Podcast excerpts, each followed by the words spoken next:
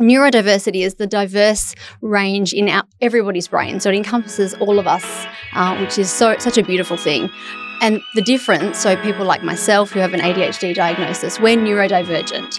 So about 33, give or take, percent of the population is the estimate um, of brains that are neurodivergent. So it's not a mental health condition, it's a neurological difference in the brain. Welcome back to Switched On, a platform for mob like you and me who are looking to learn and grow from life's experiences in order to fulfill one's potential, becoming more switched on in the process. Enjoy the episode. Wobble wobble dub dub. if you're a Rick and Morty fan, that's Rick sound. But um, anyway, Bubba mate. Wobble wobble dub dub. How are you, mate? Mate, I am good. I was going to try and say something like to rhyme with you then, but mate, I'm very good. Um, you have used that intro before, or you might have mate. sent it or used it in when we talked about maybe the 21 questions we did with you, and you talked about what's the show called again? Rick and Morty. Yeah, Rick and Morty. Anyway, mate, I'm I'm good. Still haven't watched that show actually, but um, mate, like I think we've said this like for the last like six weeks, man. But like this weather, I am just up and about at the moment. Mate, it's, oh, it's a bit ridiculous at this point. The last couple of days has been hot. Oh yeah, it has been hot. How are you going though?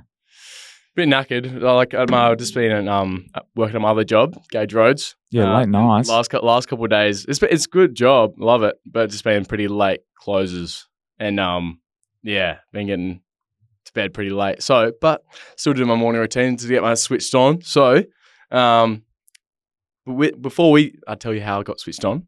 I'm going to introduce, I guess, Felicity, Flic, right out. Um, to talk about neurodiversity today. Really keen for this episode. Felicity, how are you? Very well, thank you guys. Thank you for having me on the potty. Thank you for giving us your time. We uh we're excited. We are very excited because I think, well, we we're chatting off air, and um, yeah, I, I know that we could have. I wish we were recording that stuff because we'll probably touch on it in here, but it's going to be a very educational episode, I think, and um, I know that we're both going to get a lot out of it as well. But super keen to get into it. By the way, listeners, they were talking about biscuits earlier. Biscuits. we're talking about Joe Rogan. We're talking about, and then we actually got into the the actual neurodiversity side of it. But the biscuits chat was actually good. which Flic didn't join in on because she's like, yeah, that's just not worth my worth my time. But actually, quickly, let's go around the room. Tom, what's your favorite biscuit? Oh, all right. Come on, I'm um, going to touch on Tim Tam, of course. the double choc coat. There's caramel. There's all the different ones. Like, you Double choc, double choc slap. Yeah. Okay, Very Flic. good. Uh, mint Oreos. Oreos are uh, Ooh. plant based. I'm a plant based person. so Okay, mint yeah, Oreo. Yeah, they're good. I like it. Yeah, Okay, I was not expecting I that. know. I like the What, change. what would you have said? um, like a nice shortbread or something. Oh, okay. Mm, But you probably hate That's shortbread. very stereotypical. It is. We'll get into stereotypes It is soon, hey? very stereotypical. Okay, so what do you think mine is? You don't eat biscuits. Okay, when I was a kid, what? Okay, when I was a kid, what do you think mine was? Those clock hundred and thousand Tic Toc. I was going to say Tic Toc. Mhm. Why would you say that? I don't know. It's I, I thought you would to have mind, guessed. Man, I was a, in those, not that the listeners can see, in the container there's baby biscuits. You don't go to. Plain. What's a baby biscuit? But you know those like round ones? I don't even know what they're Oh, called. arrow, milk arrowroots. yeah, those Yeah. things. You those are the ones. Babies. Yeah, see, Yeah. they're the best. I, Yep. I just call them baby biscuits. Jeez. Riveting, Anyway. riveting stuff here at Switched On. anyway, um, first question straight off the bat, as always, Felicity, what did you do to get switched on this morning? Oh, good question. I had my ADHD medication. That's always always a winner, and a coffee. Is that dexamphetamine? It sure is. Yeah, great start to the day. and what's your coffee order? Uh, I'm I'm milk ice latte. Um, is it always ice or is it only iced in summer? Only iced in summer. Yeah. Mhm. It's weather dependent. Yep, nice. Yeah, But does it ever change from, is it always, never changes. Yeah. like yeah. so you never go flat Consistency. white? No, Yeah, like it. Unlike my friend in the corner, which still frustrates me. How many times this guy changed his coffee? Inconsistent. I'm allowed to. Yes. True. Yeah. Um, Bubba, what'd you do, mate? Mate, I went for a beautiful walk. It was a bit longer this morning because I was up, because I'm starting to get up a bit earlier with the sun. Did that. Early bird gets the elephant in the room. That's, that's it. Um, early bird gets the elephant in the room. Um, and then I, what else did I do? Now I'm trying to think. You've distracted me. Um, no, that was they're just the other usual usual stuff. But the one thing that's frustrating me at the moment is the water's not as cold.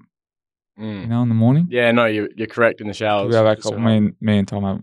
Are you a cold shower person? No. So we're a cold shower person, but at the moment I'm trying to figure out like a way to how I can get it colder, or I just need to buy an ice bath or something. But yeah, Mm. other than that, mate, that's just the usual stuff. But a bit of a longer walk and a more of a meditational walk. There back go. ten minutes, I was like, don't know if I've really like I've just you know you're just walk and you're like oh You're just smelling the flowers today, mate. yeah it's, it was it was nice the last ten minutes especially. There you go. Yeah how about you?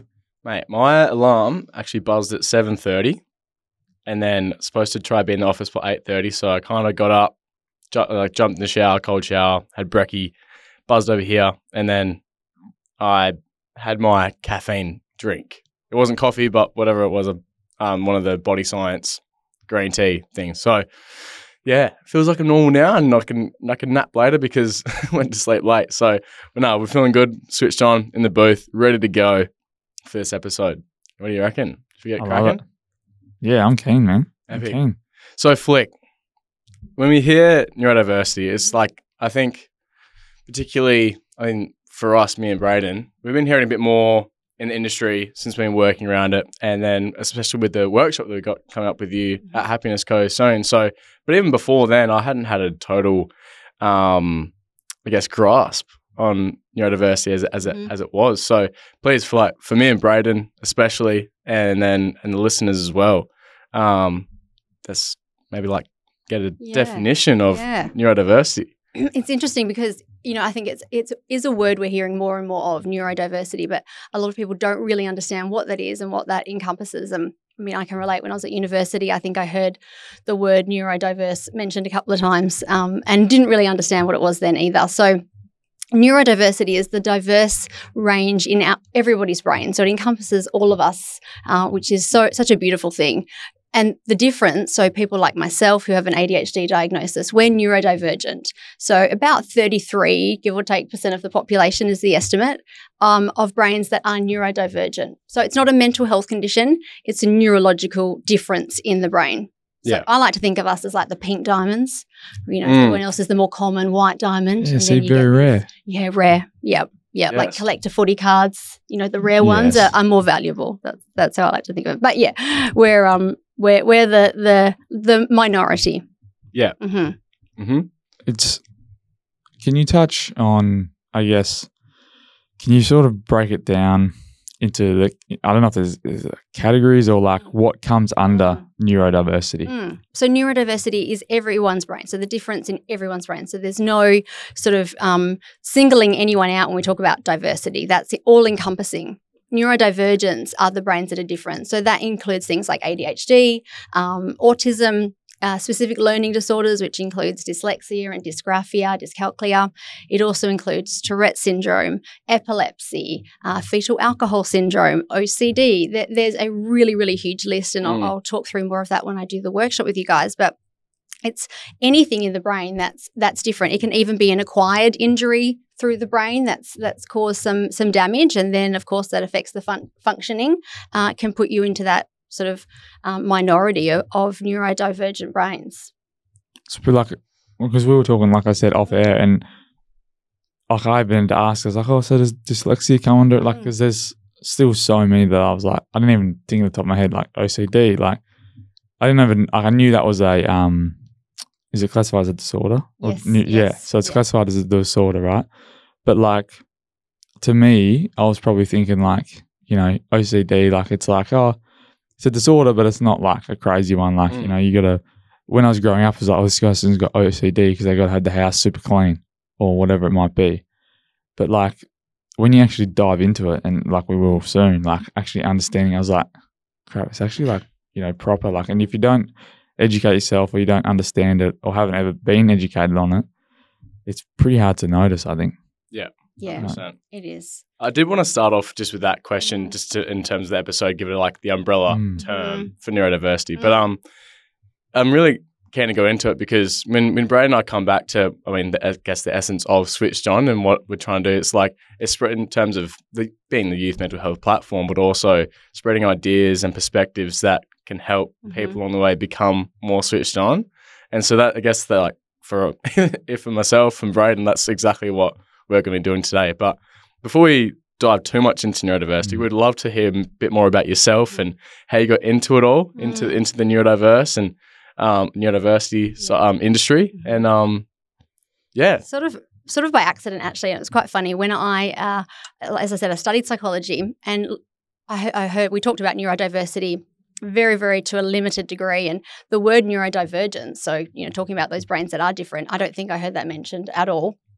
And then as I progressed through my career and I started my own business and working in a therapeutic setting, I said to myself, you know, I've not really experienced working with, you know, autistic kids or ADHD. So I'm going to steer away from that. And if I do have referrals or, or people come to me with these conditions, I'm going to refer them on because I'm just not comfortable.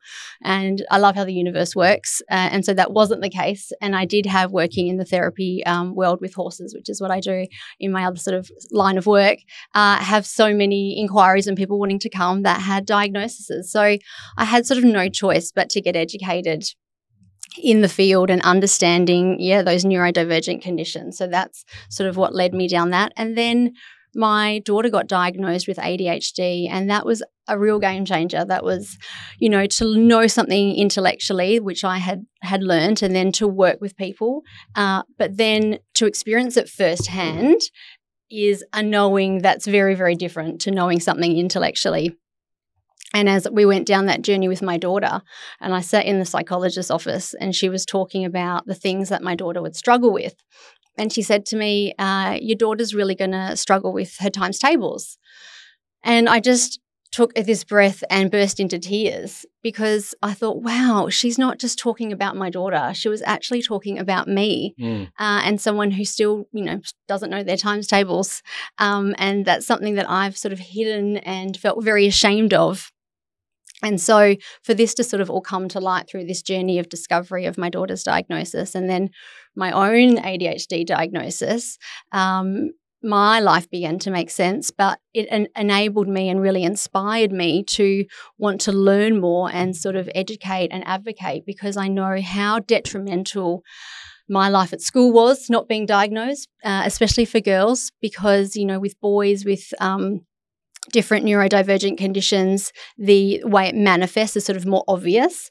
Whereas for girls, we're really good at masking. And so, you know, it wasn't detected. And then into university with severe depression and anxiety, uh, and the negative implications also in the workforce of not understanding the little nuances of how my brain worked and how that affected the way that I performed in my job and the way I interacted with people. And so it had a hugely negative impact for many, many, many years. So to be, you know, 39 and receive a diagnosis and then have this amazing light, you know, sort of shone on my past, um, for me, I feel so driven and so motivated to educate people so that you know the young felicities and um, julians of the world that were in school and you know and there's so many of them that are misunderstood and you know adults in the workplace so that they can really um, be celebrated and live and work their life you know to their full potential so Yeah.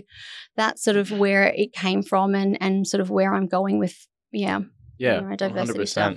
So you said you mentioned you got diagnosed at 39, Mhm. and then like getting that diagnosis was a relief because I can't help but remember when um I was just I think university this sem or last sem that in one of my counselling units, bit of bit of psychology in there that he mentioned that the I'm I'm assuming that you're aware of the DSM Diagnosis mhm. Statistics Manual, and then actually being able to diagnose a person or like in terms label them as this, it, it can bring a sense of relief because yeah it's finally bringing clarity to yeah all these questions, right? Mhm. Makes you make sense. It's so validating.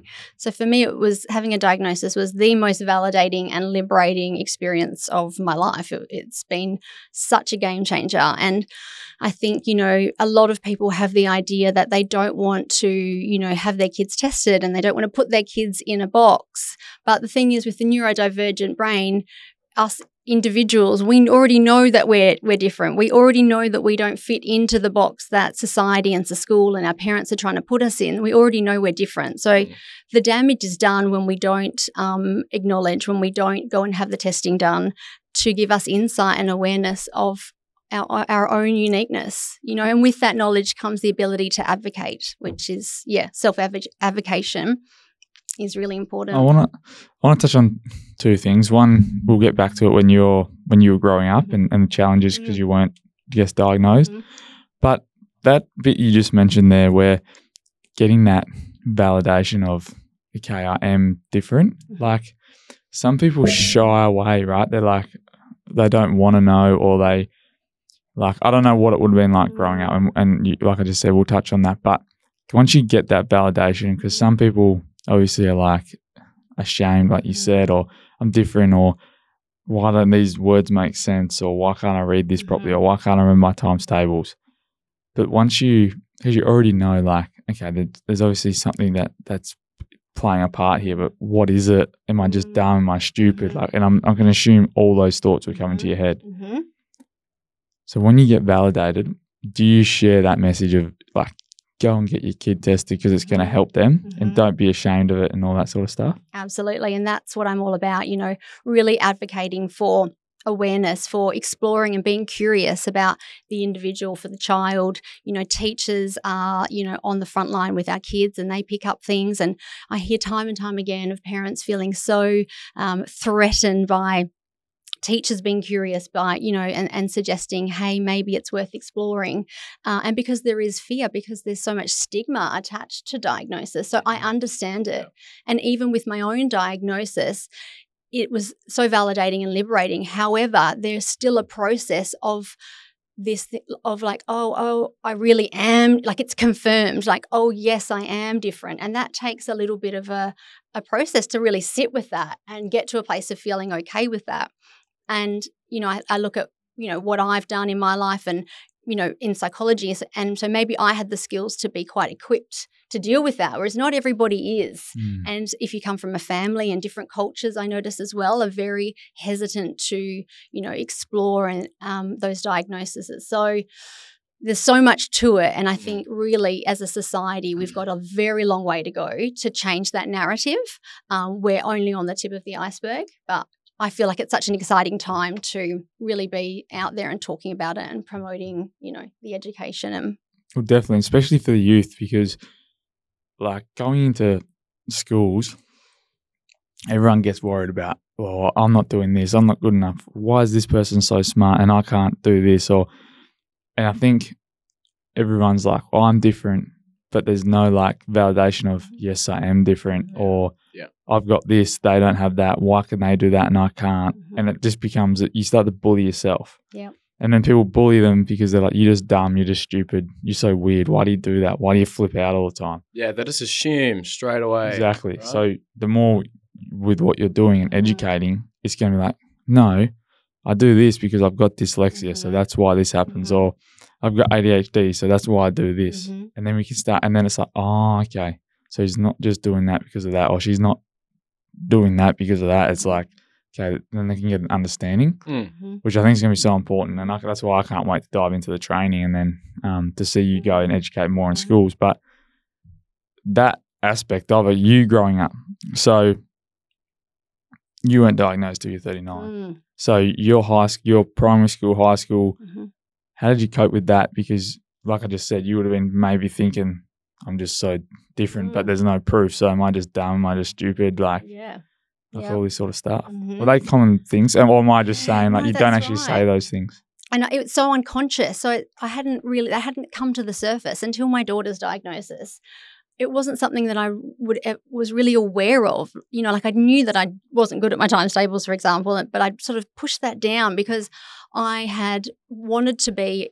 You know, I'd wanted to be smart, and I did love, and I love learning. And now I, you know, that's one of my highest values is learning, and it's a natural curiosity. But in primary school, I, you know, I struggled with, you know, like I said, my times tables. And I remember the day that the three times tables was being tested, and I was away that day.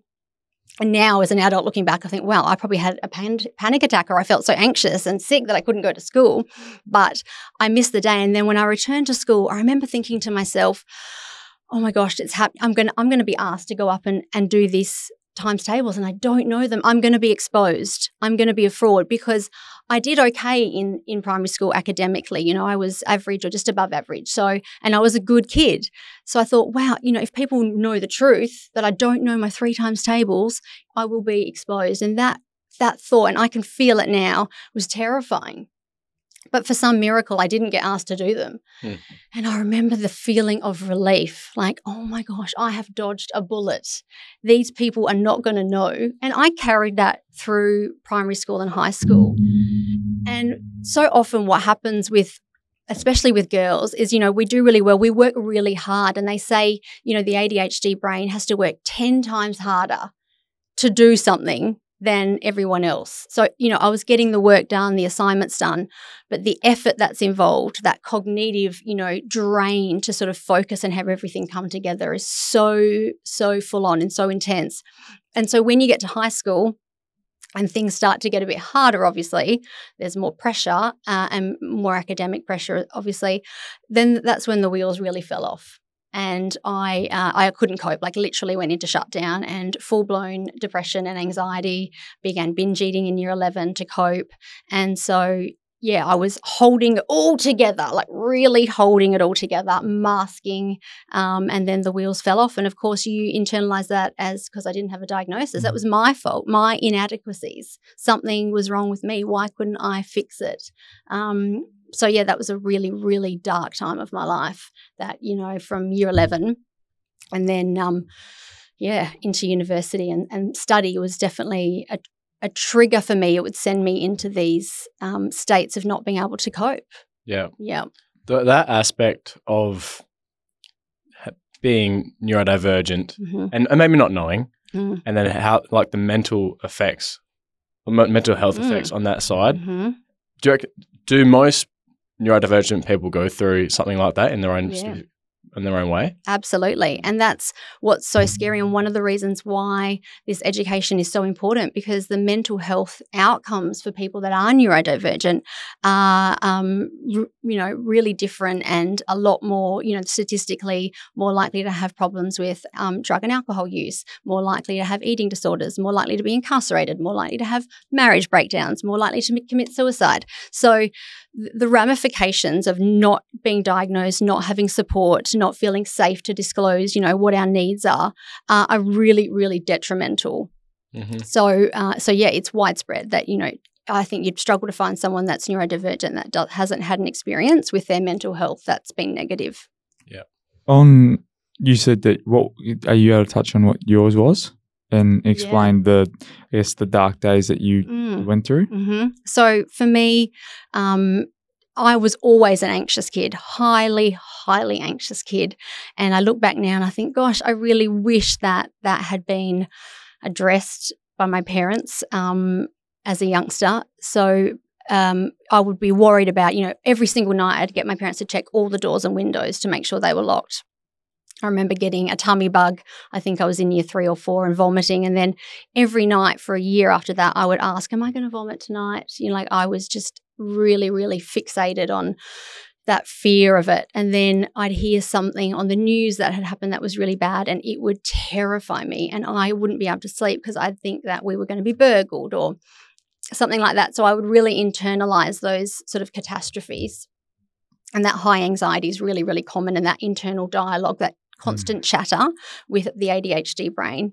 Uh, and then as I, so that anxiety just never was always sort of present. And then that escalated through the depression that started in upper high school. And so, what happens so often with ADHD, with that cognitive load, is so huge, and you cannot, I feel the best way I describe it is it's foggy. Everything's so foggy. You can't see a way through. You don't know what task to start and what to do first. And, you know, I'd been managing, but then when everything got sort of more intense, you know, it's like an avalanche. You know, that fog's no longer just a fog, it's also an ice storm and you're completely disabled by it. And so that's, you know, the ADHD overwhelm and people with autism often experience autism, that over, overwhelm as well. And so that sent me into this depression and I was diagnosed with depression. Uh, and now looking back, I think, well, had I had an ADHD diagnosis, I would have understood why I was struggling. But that depression was so deep and so dark And you know, at a time in your life, you know, being a teenager, I look back and think, gosh, that was probably the hardest time of my life. And I'd never want to be a teen again because not only was I struggling with, you know, the academic stuff, but also, you know, there's hormonal changes. Who am I as a person? I'm no longer, you know, going to be in high school and I'm going to have to go out into the world and either go to university or get a job. But I, I couldn't even function. I was so depressed, I couldn't get out of bed. So it's like, here you are, Felicity, ready to get off into the world. And I was, you know, completely paralyzed by, um, yeah, an inability to function, which was, yeah, really scary. Very scary place to be. Yeah. And, and like Tom touched on before, is that that's common if you haven't been diagnosed. Mhm. Like, not obviously everyone's different. Like, it Mm. might not be anxiety, but Mhm. have you found that pretty common? Mm, really, really common. Yeah. And especially with women, I have a lot of women reach out to me that have experiences very, very similar to mine where they've sort of held it all together and that anxiety is really, really high. And they have been misdiagnosed over their life with anxiety and depression and they've been on antidepressants, which help a little bit, um, but, you know, don't really get to the crutch of it because they're not addressing what's going on in the brain. Um, I remember seeing my I was seeing a psychiatrist for my depression, you know, res- treatment resistant depression when I was at university. So I went to university as a mature age because I didn't I dropped out of high school because I just I couldn't function and went, you know, sort of the long way around and got very depressed at university and I, I said to my psychiatrist, I begged her one day in her office. I begged and begged and begged and I said, There must be something. You must I was taking Codral with pseudoephedrine in it to Mm. try and get through the day and get some study done. And I said to her, there must be something out there, like, you know, that can make me not feel this way. Mm. Uh, and ironically, with my ADHD diagnosis, I actually went back to her, you know, over 10 years later, and she apologized because they didn't have the information, you know, only that, that amount of time ago they do now to help. So, Yeah. yeah. That was kind of a big question that um, I've been wondering for a while now because I've had some friends and um, um, I think my, my brother-in-law that have been diagnosed with ADHD as well. And I, like the question that I always had was, well, is the prevalence of neurodiversity increasing, or has it always been that kind of like what you mentioned before, that thirty three percent? Mhm. But now it's just these people are just like, oh, now it's just it's just so easy to get a, go and get a diagnosis now that they're actually going there and they're getting the treatment that they need. Mm, it's a really, really good question, and I don't think there's a clear-cut answer to that. It's it's very, very complex, and because what you know neuroscientists know about the brain, um, I heard someone say the other day, it's two inches of you know a 37 mile journey. So what they know is so so little. So I Mm. think that's a difficult question to answer. I do think though that, and we do know that many, many people were undiagnosed, like myself, and you know, years gone by, and I know my dad was definitely has ADHD and dyslexia, and so many people that weren't diagnosed that are now getting diagnosed. So yes, that's obviously going to boost Yeah. the prevalence rate up. Also, things like um, epigenetics and environmental factors. That's do what I want to touch role. on as well. Yeah, Mm. like especially with like youth today, like in terms of like spending time on their screen devices or like Mhm. things like that within the environment that might change those genetics or like the phenotypes. You know what I mean? Exactly, exactly. And so with, you know, the ADHD, that has to be, the symptoms have to be um, evident before the age of 12. So, yes, it could be stuff that's happening very early. Also, trauma. So, childhood trauma. Yeah. When we look at what happens, the changes in the brain with trauma, the similarities to ADHD are um, compelling and there's more and more research being done in that area. So, and I think, you know, when we talk about trauma, it's not just what we think of necessarily in, in terms of, you know, traditionally horrific things, but it's, you know, in, in regards to attachment and all that sort of stuff, that sort of primary caregiver and how we've evolved, you know, in over many, many years of that interpersonal relationship and connection, which is such a mitigator for our mental and our development because the brain's still developing. Um, You know, well, Up until all- twenty yes. five odd. Yeah. And for the neurodivergent brain, there's some research that says that it hasn't finished until about 35. okay. So, you know, I think that really puts things into context Mm. when, especially when we talk about adolescence and looking at behavior and yeah. It- Um, I just had a question in my head with the trauma. So, is are you born, or can you develop it over time? So, like, say you went through trauma at twelve years old, can then something, or you just you're born with it? So with if you say if you went through some significant trauma at 12 or 13 Sorry. and then you had all the symptoms of ADHD through that diagnosis which is using the DSM-5 the diagnostic statistical manual which they use for that assessment you wouldn't be diagnosed with ADHD because you're not meeting that criteria of being it would be diagnosed as symptomology of the trauma Gotcha. However, if you know when they look at the brains of developing children and ADHD children, the similarities in those changes in the brain are, yeah, as I said, compelling. So there could be cases where people are being diagnosed with ADHD, but it but it's the trauma and vice versa.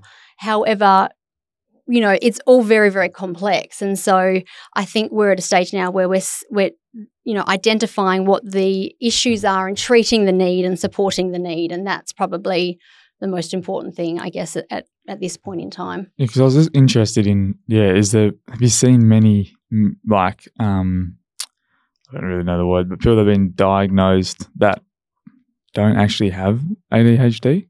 Like mis- is it misdiagnosis? Mm-hmm. Yeah. misdiagnosis.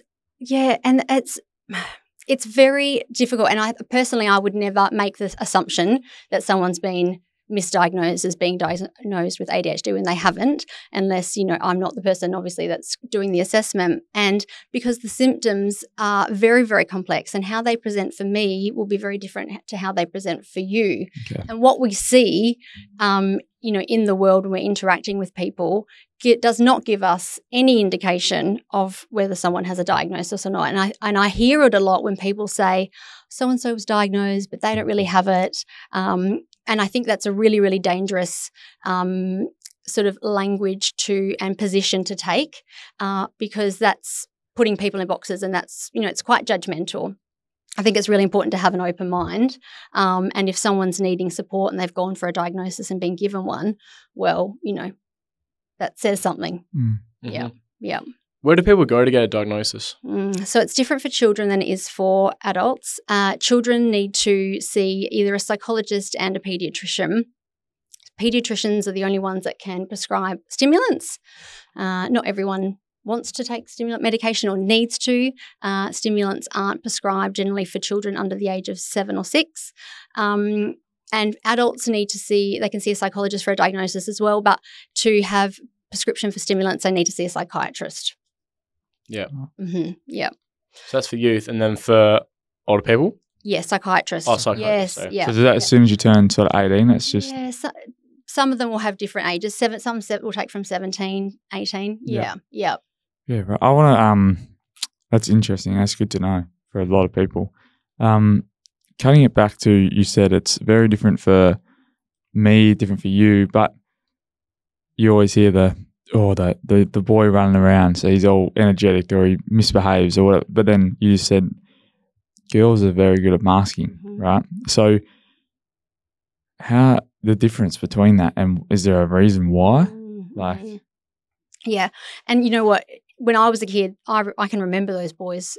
They were the labeled the naughty boys, and Yeah. they were they couldn't sit still. Yeah. They their grades weren't particularly high, um, and Class they were, clowns. class clowns. Yeah. And because, you know, we would, you know, we say this especially with boys, is they would rather be the class clown than be the class dummy. Mm. So I think they're sort of forced into taking that that role. And it, but if that wasn't just when I was at school. This is the case now, and sort of being involved as a mum um, is really surprising that that is still happening. You know, there's so many kids that are, you know, these naughty quote unquote boys, so much energy, very disruptive in the class, and there's so much lack of understanding uh, in the educational system that they're if they're not diagnosed with ADHD, they're just being labelled as the naughty kid. It can be good because they they can get diagnosed, and they often do get diagnosed more often than girls. And that's what we see. Boys are diagnosed with ADHD more than girls are because of those symptoms. Whereas the girls that are, um, you know, not displaying that hyperactivity and impulsivity, although they can do. So with ADHD, there's three types when you get a diagnosis. There's um, hyperactive, inattentive, and combined. So I've been diagnosed with combined, and so has my daughter. And a lot of those boys that you're talking about are hyperactive. And for girls, sometimes they can just be inattentive. And they're the ones that often go missed because that can just be the zoning, zoning out in class. Daydreamers, I think every report of mine said if only Felicity would pay more attention in class, Mm. she would do better. Mm. And if you talk to, you know, women now that have been diagnosed, that's that's a common theme on Mhm. every report. They just need to pay more attention or talking. Felicity needs to talk less. I was always talking in class. Hmm. As though it's a moral failing, as though I had control or the ability to control my talking and talk less. Just like the, the naughty boy who is supposed to have the ability to stop himself jumping on the tables.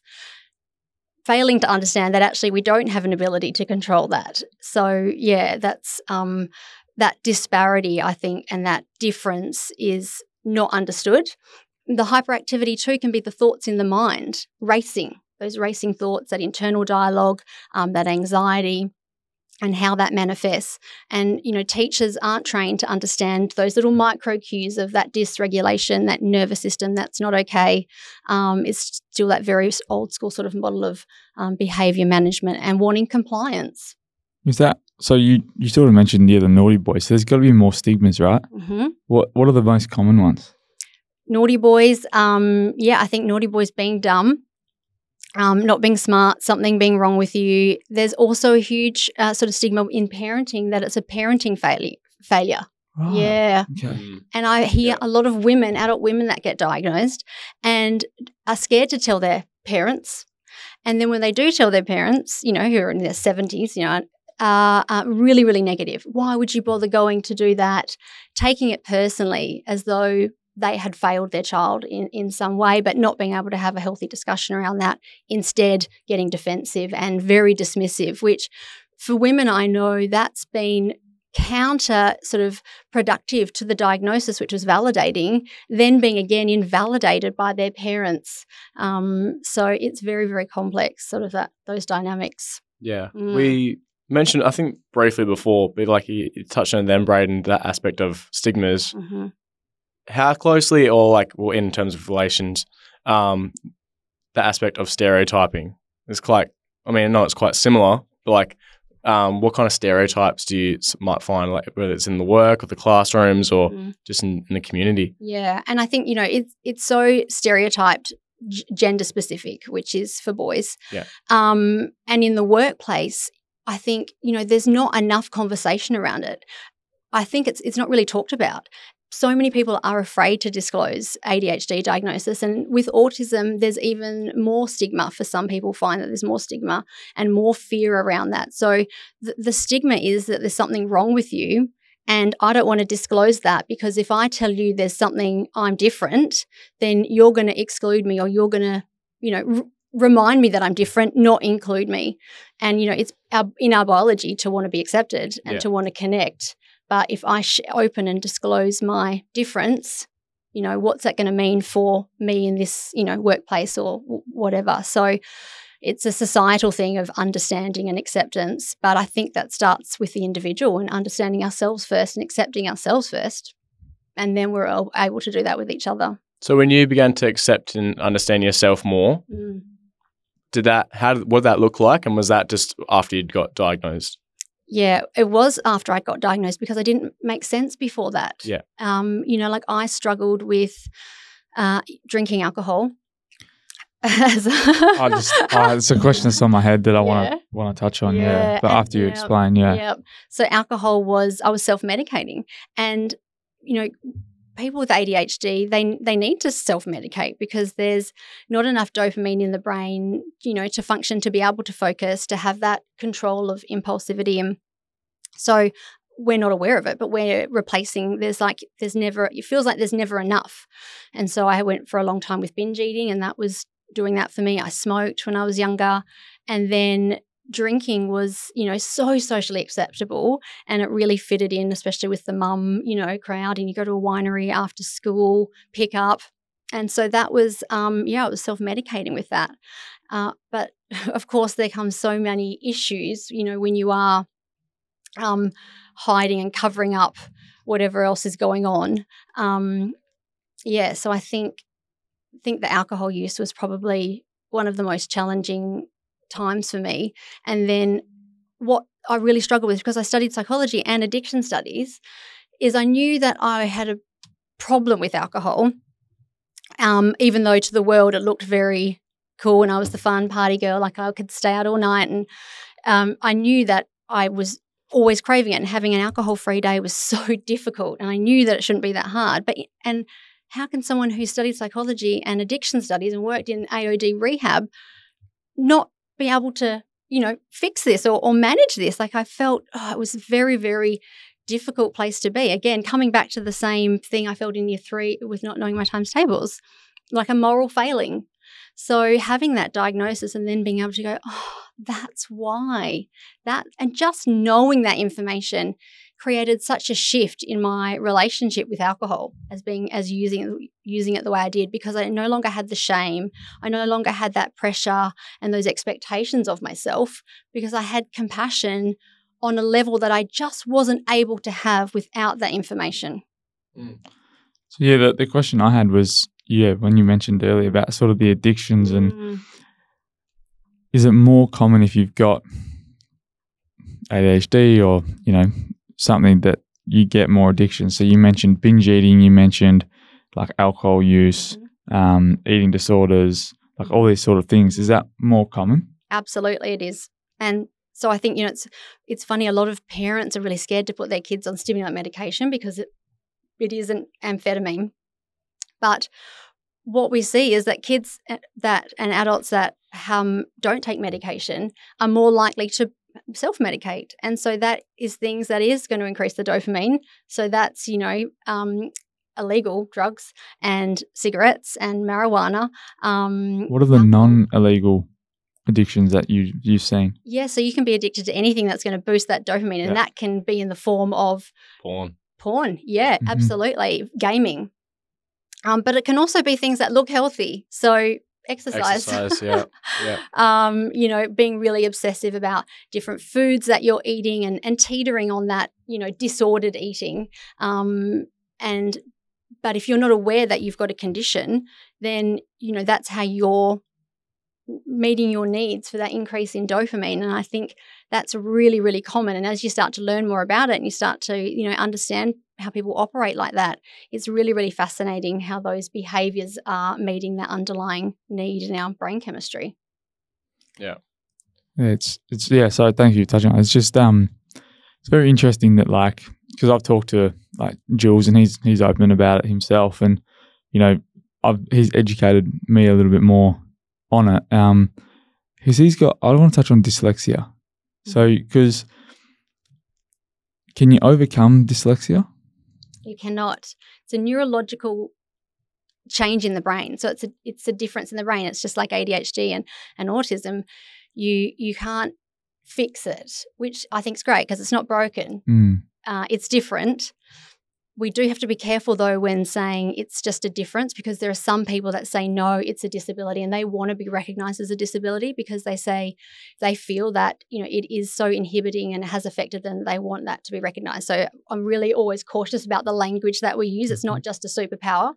Um, I feel like my ADHD is a difference, and I think, you know, like Jules is obviously very open with his um, ADHD and dyslexia what's interesting is that two often go hand in hand. Mm-hmm. So uh, that's comorbid or coexisting conditions. So ADHD um, often coexists with dyslexia, with autism. Um, you know, autism and OCD. So there's so many overlaps of these different conditions. And so, you know, dyslexia is uh, just like ADHD and autism and the other um, learning disorders, like dysgraphia and dyscalculia, where with supports and understanding the, how that brain works, they can still learn all they need to learn and function as they need to function. But you know, the problem is, of course, in schools, everything is being taught in one specific way for the majority brain. So the minority brain, like the dyslexic brain, then feels like they're inadequate and they're not enough and they're not smart when that's actually not the case. We know Jules is incredibly intelligent. I want to touch on this, yeah. So that's, uh, which is so sad because you have so many of these children coming in, you know, through their um, journey through school, which, you know, hopefully should be a place where they're really supported and enabled to find their passions. And instead they come out feeling as though they're not enough. Um, and I know Jules and I have talked about this that as someone with those neurodivergent conditions, you can feel as though you're too much uh, and not enough all at the same time. Yeah. Yeah. I think I know the question that you want to touch on as well, Brad. It's just like we know there's people in our lives that have these diagnoses, but they're like some of the most intelligent, like in terms successful people that we know. Mhm. like, I mean, one of my mates, he's just the. Well, I guess we um referenced that stereotype before, like the the chatter, like up- um he's hyper, he's very hyperactive, and it's just like always chatting. He's super smart, and everyone like we all listen to him. And he just makes us laugh, and we love him. Um, and then yeah, obviously Jules, and just like was what he's been able to do, like just that the people's people kind of thing. And I'm assuming, like I know a few other ones as well, like a few other people in my life as Mhm. well, and just that what I like they have been diagnosed and they they own it, and it's it, like in some instances it kind of like seems to be like well why uh, Yeah. driving part of Yeah. like why they Yeah. are who they are and why why they're success why they're Mhm. successful hmm Like the X Factor. yeah Yeah. Yeah. And it's interesting because so many, uh, if you look into, you know, on successful entrepreneurs and artists and how many of them are neurodivergent, you know, the world's gre- greatest artists, Mm. um, you know, the world's greatest business people, they're all neurodivergent, which I think is so, so cool. And I think people forget that. Um, and, you know, I, that your friend that you were just talking about, I wonder if he was the class clown, you know, like describing that personality, Mm. that that person is often the class clown. And perhaps for him, he had a really supportive, healthy home life. That was a factor that helped him to not be, you know, too negatively affected by, you know, Yeah, what well, else was going yeah. on. Yeah. Whereas if that's not the case, then, you know, the opportunities to be successful and really follow your passions for the neurodivergent pe- individuals is, you know, not as common. Or, you know, for Jules, obviously had significant um, tragedy in his life and that, you know, really sparked something in him. But I think that drive and that passion, being able to communicate. So for pe- individuals with dyslexia, really struggle with writing, but they're really, really good at talking and communicating through Mm. story Just answer my question. which is obviously what you know like even just in a one-on-one conversation with jules it's just all storytelling which is so beautiful because not only is that his his gift actually it's how humans learn it's one of the fundamental ways of which we learn is through storytelling and relationship Yeah. so you know when you think about it's and isn't it terrible that these things are called disorders Yeah. Mhm. because Yeah. like what a gift what a beautiful unique gift the adhd brain you think back to you know times when before industrialization when you know we were all much more active the, the adhd brain was probably the one out looking for you know the negative the uh, enemies coming or um, looking for trouble or the next place that we needed to go to find food or you know so these things in in our history probably had a role to play and and fitted in quite nicely whereas unfortunately it's so much of it has to do with uh, the expectations of our society Yeah, Yeah, because that, like you touched on it, like you can be used as a superpower, right? But Jules, like you said, he he does struggle with his writing, but like like we talked about, like insanely smart, can talk, and but has so much knowledge. Mhm. So like, and we talked about this earlier. If, I just went up to Jules and anyone just goes and talks to him, Mhm. and you have a one-on-one conversation with him, no writing involved or anything, you're like, man, this bloke is a genius. You wouldn't know he's got ADHD. You wouldn't know he's got dyslexia. But then he starts to write, and he jokes about it. We, we call it Julianism because some of his words he writes and says are just like, mate you're not "Oh you- no, I'm you're not that far well. off. I know, I'm not far off. off. I'm very, uh, yeah, it's, it's yeah. Anyway, we'll talk I'm, right, about. I'm right there with you I know we'll talk. I was hoping you were going to bring that up, but like, like I even I actually had a meeting, um, catch up with him yesterday, and just like you know his storytelling, the way he can talk, and it's just it's just quite interesting that you can turn it into a superpower, Mhm. and I and I love that, and I don't know if that's some people hate that that label Mm, which you they sort do. of just mentioned, um, Yep. but how do you use Mm. yours as a superpower? Mm. It- If it- I'm allowed to say that yeah. word, Yeah, and it's individual. And I feel like for me, it is a superpower now that I understand it and I know it. Um, and I guess a lot of that has to do with the environment I'm in and the support that I have. And, you know, I come have a very, very supportive family. And so I think that makes a difference. And I, perhaps because I had so long without a diagnosis, not understanding myself, that then when this lights shone on it, it was empowering. Whereas for some people, yeah, they, they don't feel that it's a superpower. They feel it's really impacted their life in a negative way. And you know, I think to be mindful of, you know, that as individuals. But what enables it to be a superpower for me is being able to lean into my strengths and accept my weaknesses. Whereas before, my weaknesses were always, you know, a problem that had to be fixed. There was so much guilt and shame. And, you know, like shame is obviously such a heavy burden to Mm. carry. And when you're carrying shame like that, I think it disables anybody. You know, it can, nothing can be a superpower. So for me, you know, knowing what my ADHD strengths are, like, you know, I am very good at thinking and creating and thinking way outside the square, like way, way outside the square. Um, whereas writing, you were just talking about writing, spelling is a huge weakness of mine. Um, managing time. So people with ADHD often struggle with it's called time blindness. And I would always feel so guilty about being late or missing appointments as though like I was being rude. And because I'm the good girl, I wanted to be on time. And so now that I understand that, I don't beat myself up. I'm like, you know what? Yep, that's part of my HD. We call it the ADHD tax. You know, for some people, it could be losing a laptop or multiple laptops. Um, whereas, you know, for me, for poor old Jules, um, you know, and some, you know, th- think of some workplaces. If you worked there and you had, you know, damaged or lost four laptops, you'd be given uh, warnings and, and fired. Whereas, you know, when you can understand that and go, okay, that's okay, I accept that, then you can lean into your strengths and that's and do what you love doing. And I think, yeah, that's where the superpower is. Yeah. And that flows into like you, uh, like you can be just because you have been diagnosed doesn't mean you can't be successful in whatever that word means for you. Like I know Richard Branson's got um, dyslexia. Yep. Like one of the smartest blokes and created amazing and had a huge impact on this world. Mhm. So whatever that is for you, obviously out there is take that on board and embrace it. And because you can become, like we said, it's whatever your definition of success is, but you can do that and become Yeah. successful. Yep. It's not just, oh, I've got this, so I'm not smart enough, or I, I'm never going to be successful. I can't achieve this. It's like, nah, look at so many people that have achieved amazing things in different Mhm. fields. So I think that's another great reminder that it's for everyone, really. Mhm. Everyone, no matter who you are, what you're diagnosed with, you can achieve great things. Absolutely. Yeah. Well said, Bubba. Thanks, man. Um, I don't mean to take this conversation at right angles, but just to have enough time Mhm. to talk about um, the advocacy Mhm. like, side of things and like and your workshop side of Mm. things, and how can we create environments um, for neurodivergent people that so that, that we can bring this acceptance and Mhm. and destigmatize. yeah and that's such a good question. It's something I'm so passionate about because I think it's so wonderful. And we see lots of schools and workplaces have diversity policies and inclusion policies, and they sound really good in theory. But what does that look like in practice? Yeah. How are you being inclusive in your workplace? And how is that school truly inclusive?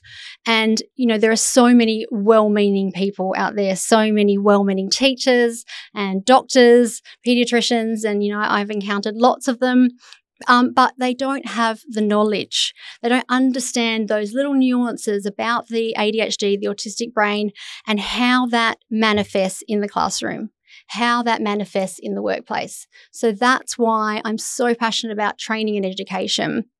So that then, with that knowledge, workplaces and schools can really support the individual and create a culture and environment where that person does feel safe to say, Yes, I have ADHD and I struggle with, you know, my spelling and I, you know, I feel shameful about this and and there's support and structures to help those Mhm. people rather than, you know, burying it and feeling ashamed. So Yeah. it that knowledge um, is where the big gap is. So, what does one of your workshops look like in terms of advocacy? hmm So it comes down to sort of really teaching some of those um, ins and outs of how it ADHD and autism look, so that we know what to look for. We know not to judge. You know, we know to be mindful of someone if we're in, you know, a, a training and someone, you know, can't sit still and they have to get up. Lots of behaviors that are often considered rude. That you know you might expect someone to come and say hello and be warm and friendly, and we take it personally. But then if we think, well, actually, I've noticed a few signs that maybe that person's autistic, I'm just going to, you know, understand that that's okay for them because it's the expectations that we have on people um, is where we see so many of the issues. So that's why the workshops are really heavy on understanding what those differences look like in the school system and in the workplace. Yeah, it And then- relates back mm. to that concept of like replacing judgment for curiosity. Absolutely, Yeah, hundred we love talking about that. And if, you know, you think if everybody could be curious with no judgment, and if every school and workplace could meet the needs of the individual through relationship, we wouldn't probably wouldn't really need to be talking about this. There wouldn't be any issues. Everyone would be having their individual needs met. But of course, that's not the society that we live in. Um, there are expectations and, you know, boxes that people are sort of tried to try to force everybody in. So Mm. that's why we need to advocate for you know those individual differences. Yeah. Have when you've gone, you've done school workshops Not yet. So this is Right. launching next year. next year. Mhm. So what what do you see is going to be, I guess, the biggest challenge Mm, around it, mhm. especially for, I guess, teachers will probably have an understanding in Mm. a way, maybe, probably not by looking at that. So Mm. no, Mhm. but are you, U-turn you're going to there. be doing, you're going to be working with the youth as well. Yeah, so you know, when we're looking at teachers, it's so multifaceted because it's not just the teachers in the classroom, it's also, you know, the school principal and what the attitude of the school is. And it varies greatly from school to school. Uh, and what's surprising is that teachers don't get much education in this at university. And so they don't really understand the different brain states, you know, even from neurodivergent brain, but also kids that have experienced trauma because they're going to be displaying similar sort of um, experience having similar experiences in the classroom. And so i think the biggest um, one of the biggest challenges is that stigma and for teachers to be able to open their mind up to what they're seeing um, and not reacting to negative those negative behaviors because often what we see with the ADHD is you know the child that's talking too much the child that's running around the child that's not listening the child that can't sit still the child that's talking back. And as we get into high school you know they may be getting into fights or vaping in the toilets or whatever that is. Um, and I think that's going to be the biggest challenge and the studies I'm doing with the educational neuroscience and looking at the brain is wonderful because it doesn't matter whether you have a diagnosis or not, but in enabling teachers with that um, sort of foundation is really good keys to help them connect and work with the individual regardless of you know their diagnosis or their behavior um, and giving those kids the best sort of outcome. Um, but yeah sometimes it can be hard to break through those those um, beliefs Mhm. Yes, And I guess for you, Tom, like you've done your um, health promotion study, so you, I guess, through your uni, you understand a little bit more around mental health and, and health promotion and stuff. But it's not it's not in the curriculum. It's obviously not even taught as a teacher. Like, why? And is it does it like how do we get it in the Mhm. curriculum and Mhm. like we were lucky. I think um I read like I think we talked about the other day. It was about four weeks ago, maybe a month ago. I seen that um I think there's going to next year, if I'm correct, that uh, in WA schools or schools somewhere, it's going to be um, educating men on like toxic masculinity and stuff, and it's going to be a proper program, and they're going to roll out, experiment it, which is amazing because that's slowly changing. But if you're not getting taught in school and then you're not getting taught as a teacher. Like how do you know and how do you deal with it and but, Exactly. but then you get told you know you got to teach timetables you got to teach algebra you got to teach how to write an essay Mhm. but no one teaches brains and how to like and how they learn and, how- and and it's the same with mental health like we don't teach how to No. do well-being and emotional and physical like shouldn't that be the priority? Yeah. you know those things? 100%. we've got it all round about the wrong way. And poor teachers like i really you know i see so many um, parents get so angry mm, um, on behalf of their children for what happens in the classroom. And as a mum I, i've you know i get taken over by tiger mum myself but you know teachers go into it because they want to make a difference and they care but their workload is huge um, and they've got all these you know outcomes they have to achieve and so you know they get lost and they you know aren't getting that training that they need to understand the individual and so i think we are on the tip of the iceberg you know Mhm. which is sometimes you feel like oh this is so frustrating to see how backward it is and and you know to see the damage that's caused you know i know in the tiny little glimpses that i see happening now in my children's school with things that teachers say you know for an example um, a little boy he is uh, got adhd and they were in assembly And he was standing there and he was looking at the ceiling and just they'd been there for quite a while and just moving ever so slightly. He was self regulating. So he was just needing to do that movement for his nervous system to calm down. He was feeling really overwhelmed. And after the assembly, um, one of the teachers berated him publicly in front of parents and teachers for being disrespectful and not standing still and paying attention in the assembly. And what is so, so upsetting for me is I hear stories like that all the time Yeah. from parents. And, you know, for me, I just say that is, you know, that, and, and I, as I said, I'm only hearing a tiny little, you know, seeing a glimpse of it. And that's why we need, this is why this work's so important because those kids are being not just seen and celebrated, they're actually being damaged by those, you know, time. comments. Yeah. Yeah. Um, you mentioned that we're at the tip of the iceberg, and like, I think I even um, in the last couple of years can't help but notice that the awareness around the industry has like definitely increased.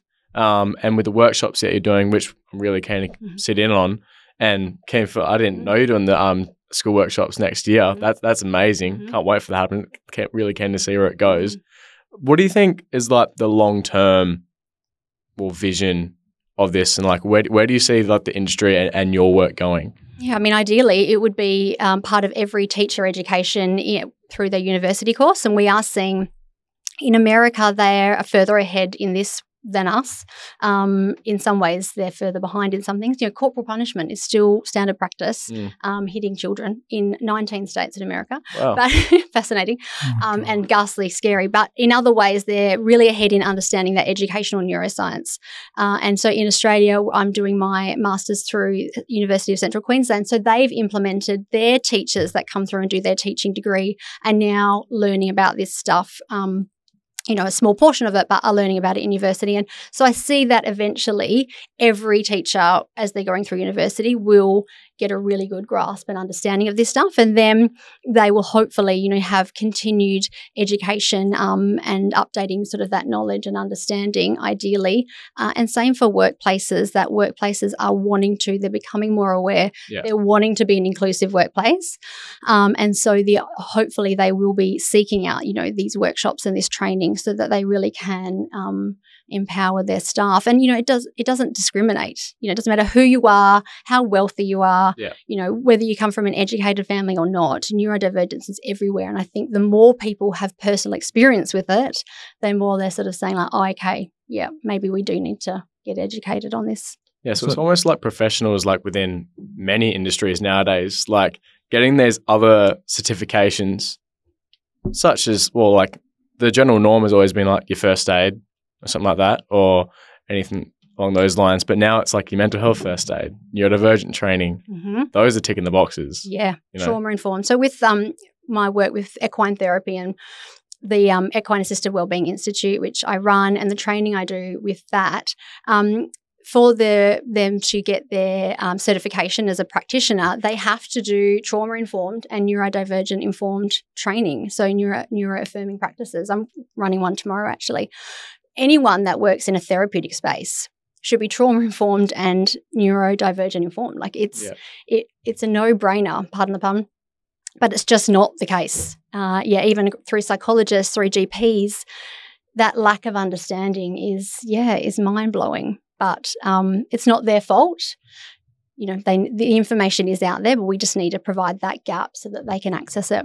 on that, so just have you got like three general tips for the general population that you know because not everyone's gonna go and do training and all that. So is there just three general, I guess, your top tips to either educate yourself or you know anything like that?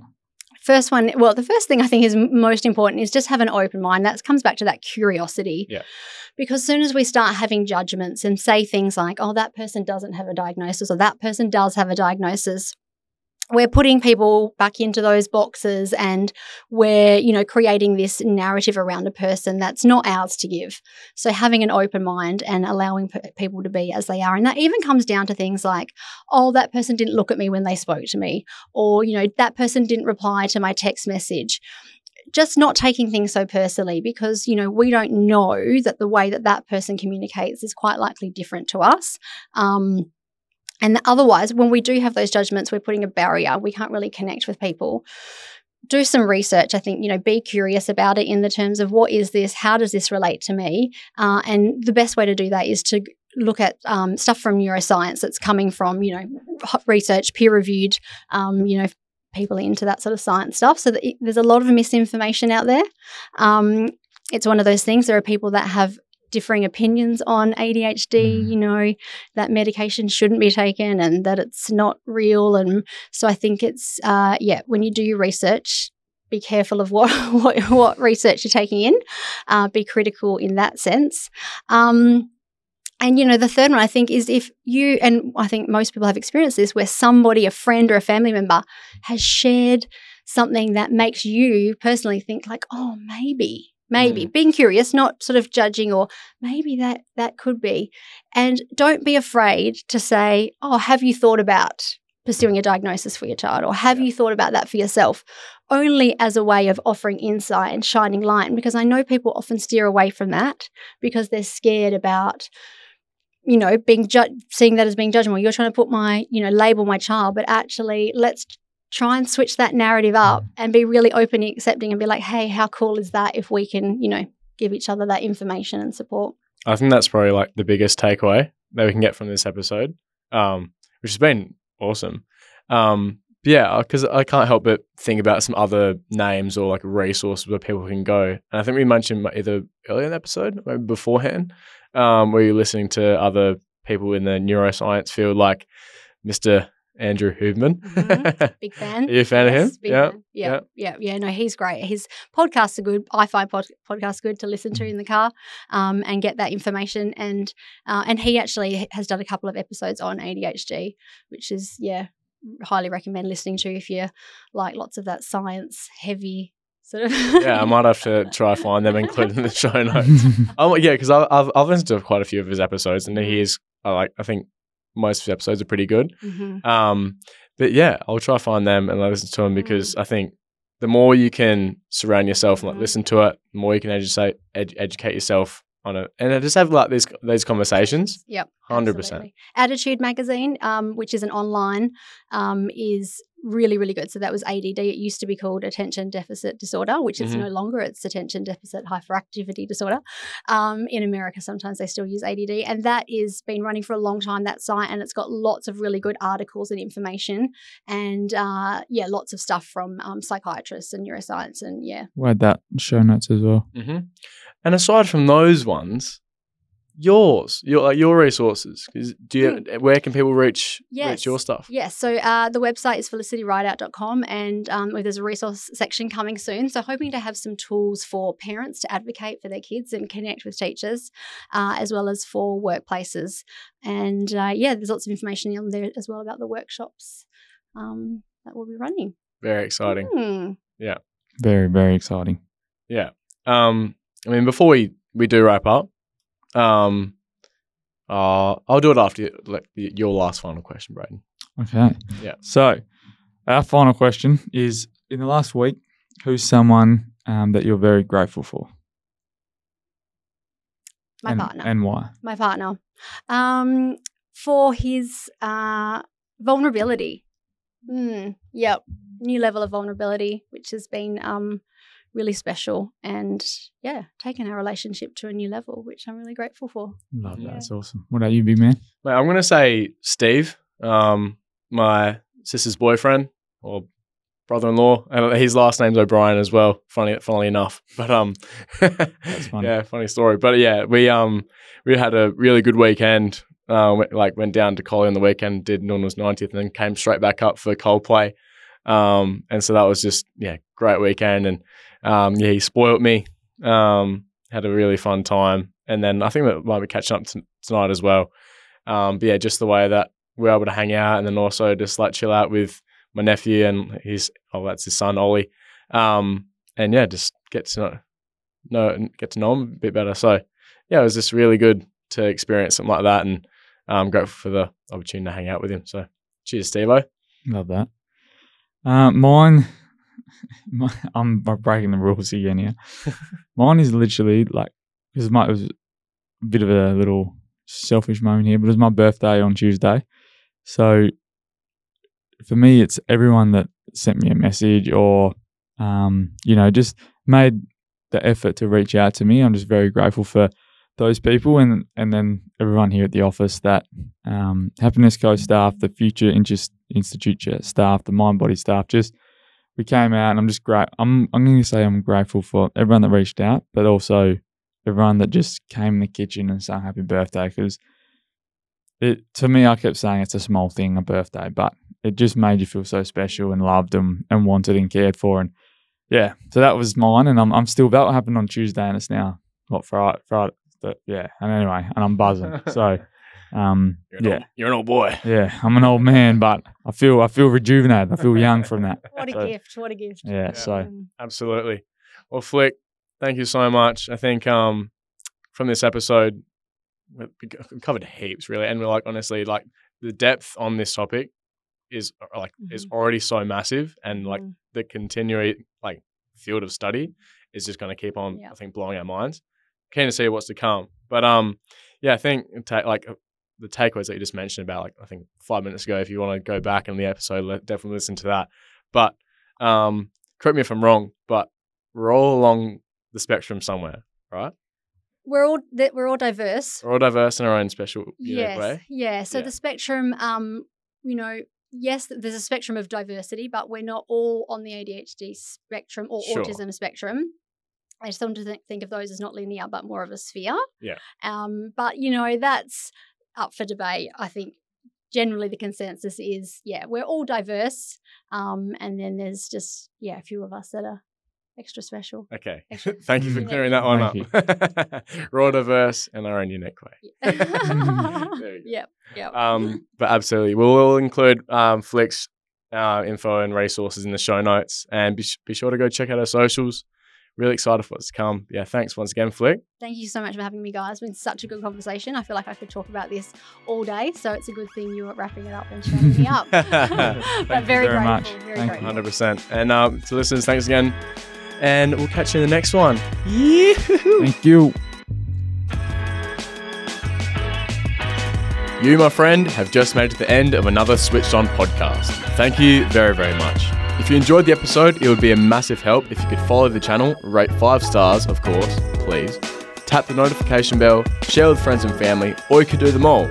If you want to get in touch to suggest some feedback, suggest a guest, or even advertise your brand, reach out to our Instagram DM. And also be sure to check out our website for more information, resources, and updates for what we've got coming up. Thanks once again. Stay switched on.